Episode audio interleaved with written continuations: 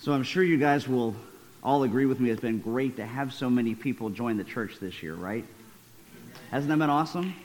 Yes. And, you know, I, I always enjoy getting to meet with them and, and find out about their religious backgrounds and uh, find out where they're from and uh, about whatever brought them to a tiny little place called Zephyrhills. And, uh, you know, generally just getting to know them and, and them getting to know me. Uh, but it always happens that during the course of those kind of interactions that folks usually get around to asking me what they should call me, right? Should, should they call me uh, reverend or, or, or chaplain or, or pastor? Uh, and then, once we figure that out, should they use that whichever title with my first name or my last name? Uh, and you guys all know me well enough to know I'm not hung up on any of that kind of thing. So I usually just say, you can call me anything, just not late for dinner. right? But, but you know, in, in, some cases, names can be very serious. Uh, they can be a very serious business. Like in the case of today's psalm, as David, right in the opening lines, calls out to God, and more specifically, uh, calls out to the power of his name to preserve David's life and deliver him from his enemies. So if you're following along in your Bible, and I hope you are, we're going to be reading Psalm 54, which is superscribed to the choir master with stringed instruments, a maskil of David, when the Ziphites went and told Saul, Is not David hiding among us? And so the psalmist writes, O God, save me by your name and vindicate me by your might. O God, hear my prayer. Give ear to the words of my mouth.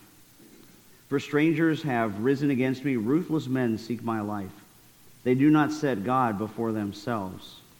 Selah. Behold, God is my helper. The Lord is the upholder of my life. He will return the evil to my enemies. In your faithfulness, put an end to them.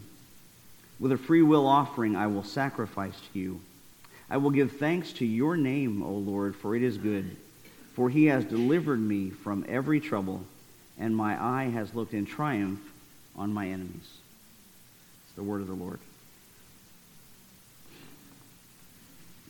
So, you know, we come again today to another one of those handful of Psalms that I was telling you about that give us almost the exact day and time that prompted its writing.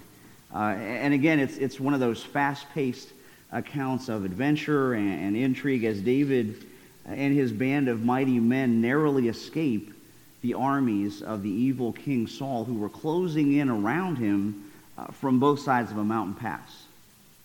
And, and, I really encourage you to read it on your own from 1 Samuel when you're home later today. But uh, for right now, instead of focusing on the details of the actual event that inspired the psalm, I want to just kind of hone in on uh, half of one particular verse that came out of it.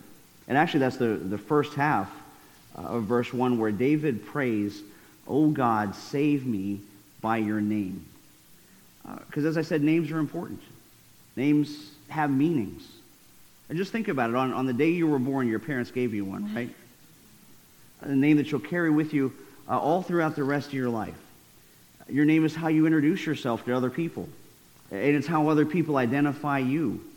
Uh, in fact, I, have even heard of parents that, that agonize and oftentimes argue over what to name their kids. Anybody ever go through that? right? Uh, some of you are named after uh, some famous people, or maybe a beloved member of your family. Uh, some of you go by a nickname.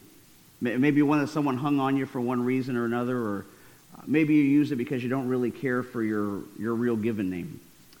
Uh, now, some of you have uh, special names you call members of your family, and I, I don't mean the four letter names, but, but names that are terms of endearment and, and that express love and, and affection.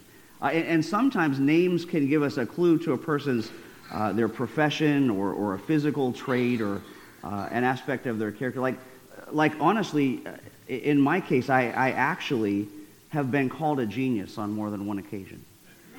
Really. It's true. It's true. Like somebody will look at me and go, uh, real smart genius.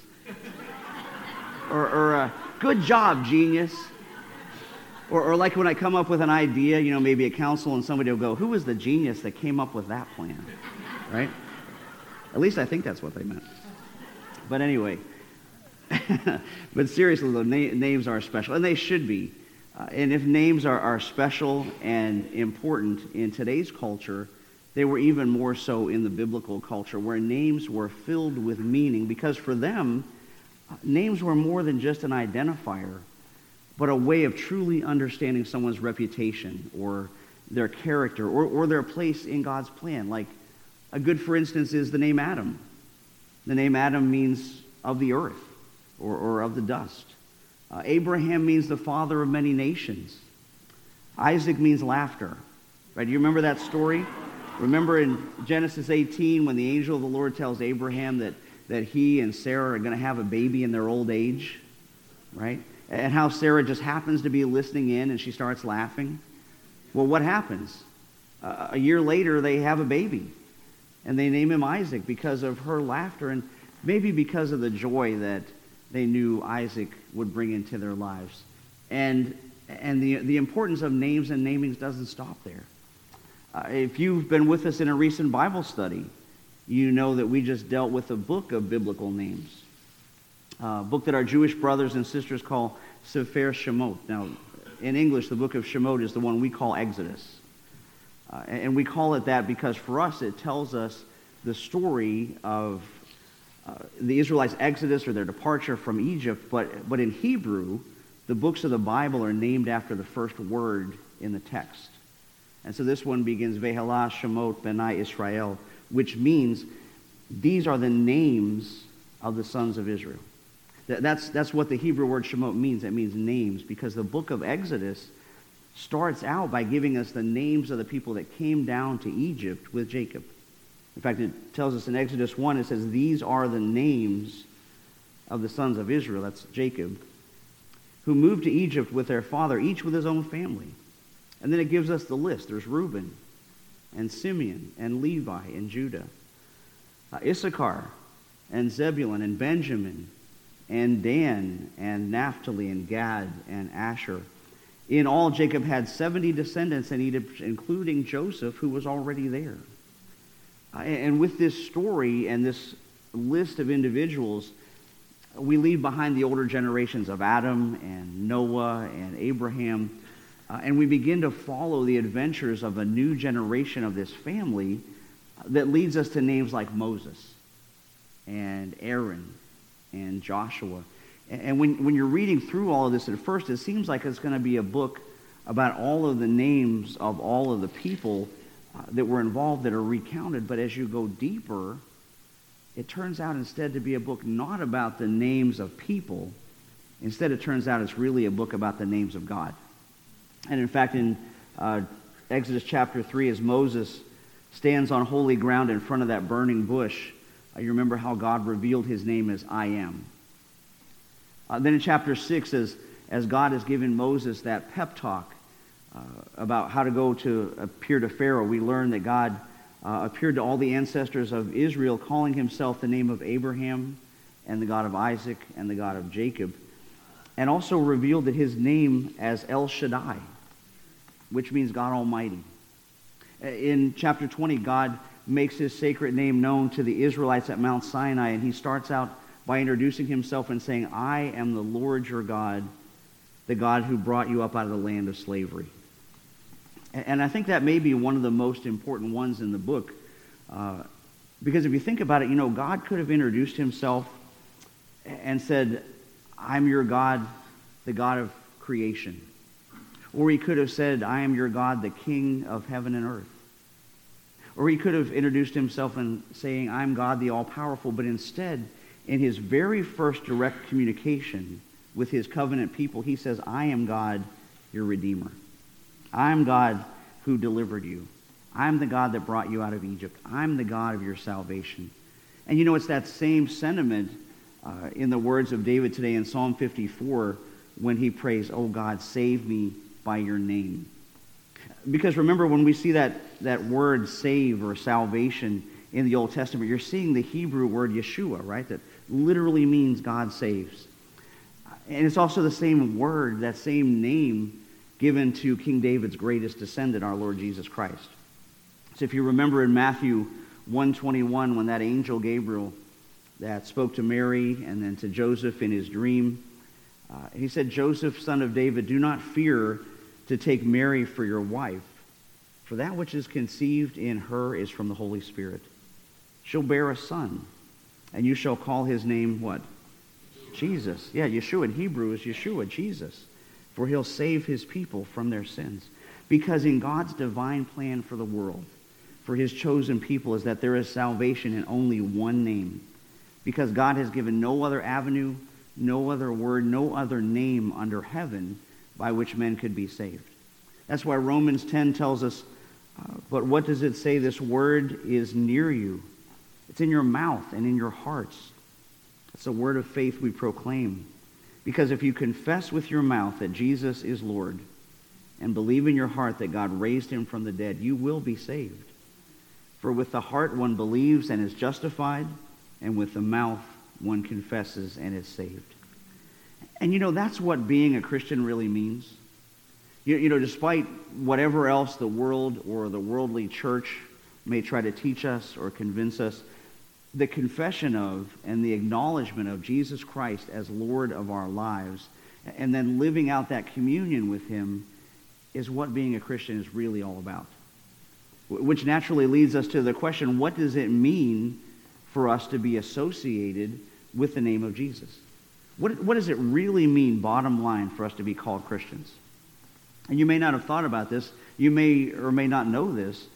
But there was a time when followers of Jesus were known as something else other than Christians. Anybody know what that is?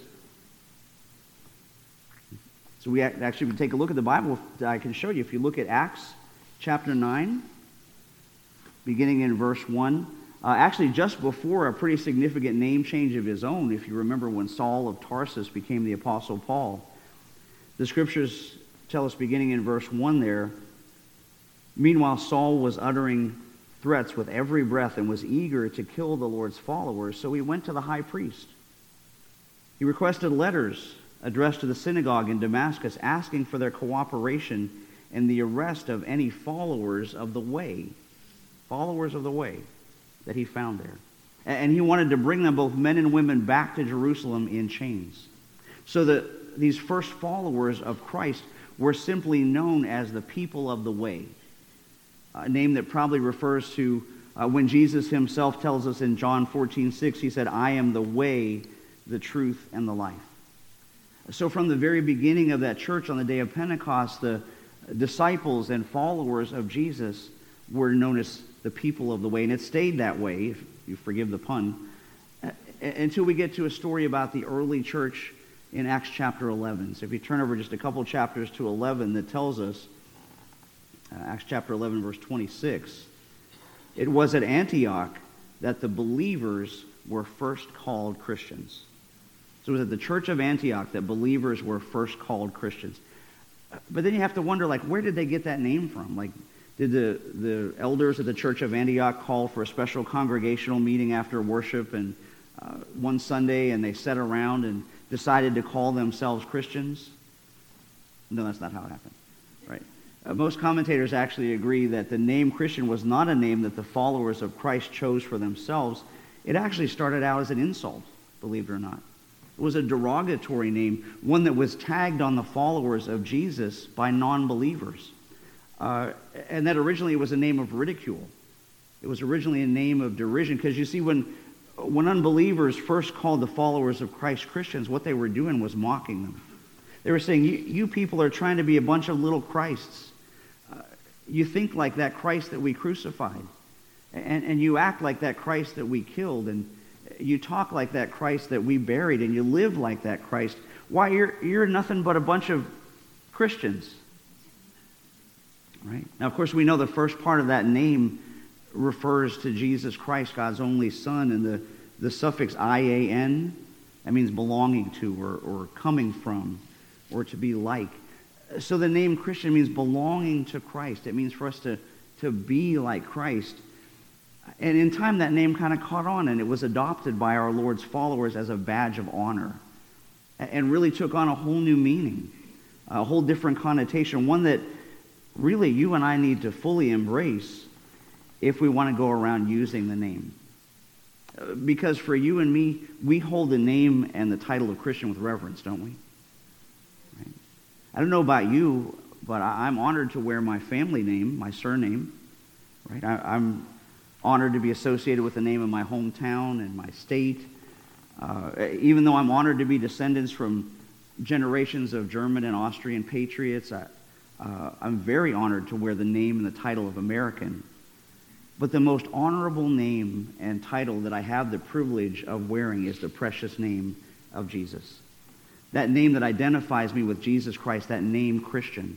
Uh, and although it was originally intended to be a name of ridicule and of mockery, being identified with Jesus Christ is very special to me. And if you're in Christ, I know it is to you too.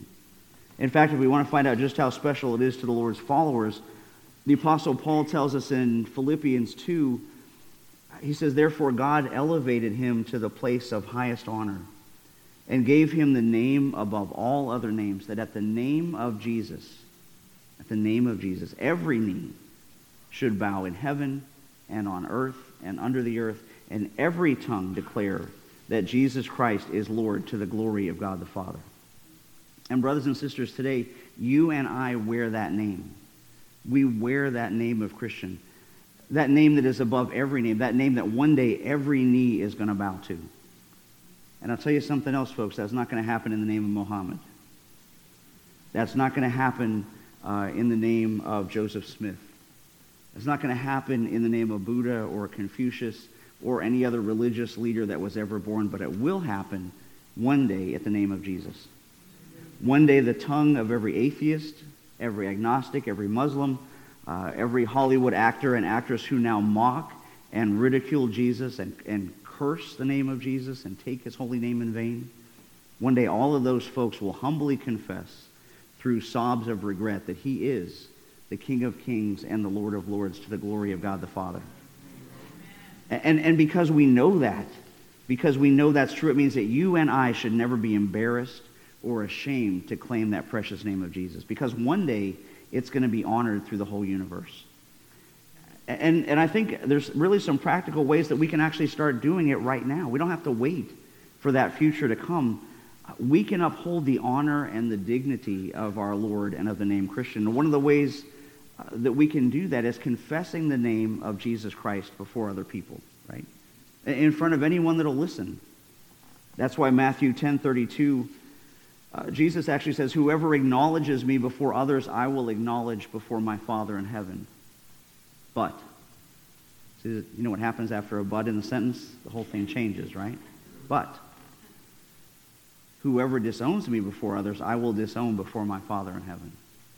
And that's a scary thought, isn't it? You know, I don't know if you guys know Dr. David Jeremiah, uh, but he, he said once, don't ever pass up an opportunity to put in a good word for Jesus. Right? He says, let's not ever be ashamed or, or embarrassed or, or hesitant to mention that precious name of Jesus Christ, no matter who we're with, uh, whether it's our non Christian loved ones and friends, uh, whether it's the people we work around or the people in the neighborhood where we live, uh, or even total strangers when we thank the Lord for the food that we eat when we're out at a restaurant. Uh, not because we, we want other people to see us doing it, that's not the point. The point is so that we can show other people that we honor and acknowledge the name of Christ. And kind of tying into that thought, we can also uphold the honor of the Christian name by carefully guarding our Christian witness. In fact, Colossians 4 uh, warns us to be wise in the way that you act toward outsiders, meaning those who are out, outside the kingdom of God. And make the most of every opportunity. Let your conversation be always full of grace, seasoned with salt, so that you may know how to answer everyone. 1 Thessalonians 4 tells us, make it your goal to live a quiet life, minding your own business and working with your hands just as we instructed you. And then people who are not believers will respect the way you live, and you won't need to depend on others. And we've talked a lot about this in Bible study too on Wednesday nights uh, about how the way that you and I live our lives when we're outside the four walls of this church building really speaks volumes to those that are outside of Christ. And we have to understand and remember that this name of Christian that we wear holds us to a higher standard of scrutiny than any other name we could be associated with, right? Because if people know that you're a Christian, they're watching you, whether you know it or not. They're watching your lifestyle. and they're watching your habits, and they're watching your work ethics, and they're watching the entertainments that you enjoy, and they're listening to the words that come out of your mouth. They're observing your attitudes. They're watching how you treat other people.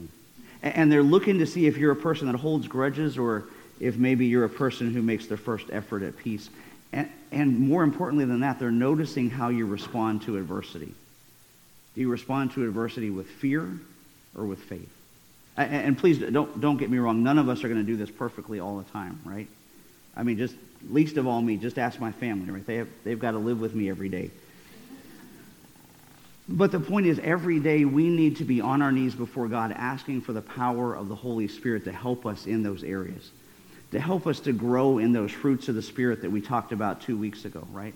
That love and, and joy and peace and patience and kindness and goodness and gentleness and faithfulness and self-control. All of those things that God uh, wants to develop in us so we can uphold that precious and powerful name of Jesus Uh, the only name in which there is healing and, and restoration, the only name that's going to bring us comfort and reconciliation and hope and forgiveness and strength and peace, particularly when we call out that name in prayer. Right? Just, just as David pointed to today in Psalm 54, because, I mean, after all, if we could answer our prayers in our own name, why would we bother to pray at all? Right? You guys probably know Dr. Tony Evans, too. I know Pam and Bill know him. Uh, he's an author and, and uh, radio speaker from Dallas, Texas. Uh, he was once asked to give the opening prayer at the Texas State Legislature in Austin. Uh, but before he prayed, the man who organized the event asked him, just don't mention the name of Jesus because it, it might offend some non Christians that were in attendance. And, and Dr. Evans tells the story uh, that he replied when he prayed to God, he was praying to Jesus and in Jesus' name because Jesus Christ is God incarnate. And, and he pointed out, uh, really logically, that he was about to ask God to do some very specific things for the legislature and for the state. And so his question back to this man that, that told him not to mention Jesus' name was, uh, who's going to answer the prayer if I don't address it to anyone? Right? Who's going to answer the prayer if I don't pray it in Jesus' name? Because he's the only one that has the power to do what I'm going to ask. Right? He's the only one that has the power to do what I'm going to ask.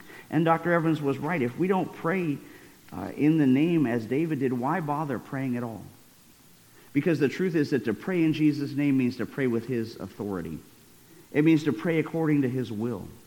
It means we're praying with his approval and to be consistent with who he is. To pray in his name means to pray really exactly what Jesus would pray in any particular situation if he were right here with us. And it means praying as if Jesus were praying instead of us. And so we cry out to him through the help of the Holy Spirit uh, and pray as David did, Oh Lord, save me by your name. Vindicate me by your might. Uh, God, hear my prayer and deliver me. Deliver me today, Lord, from those uh, temptations of the enemy that are around me.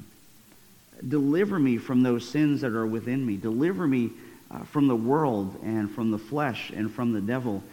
And Lord, hear our prayer today. In Jesus' name. Amen.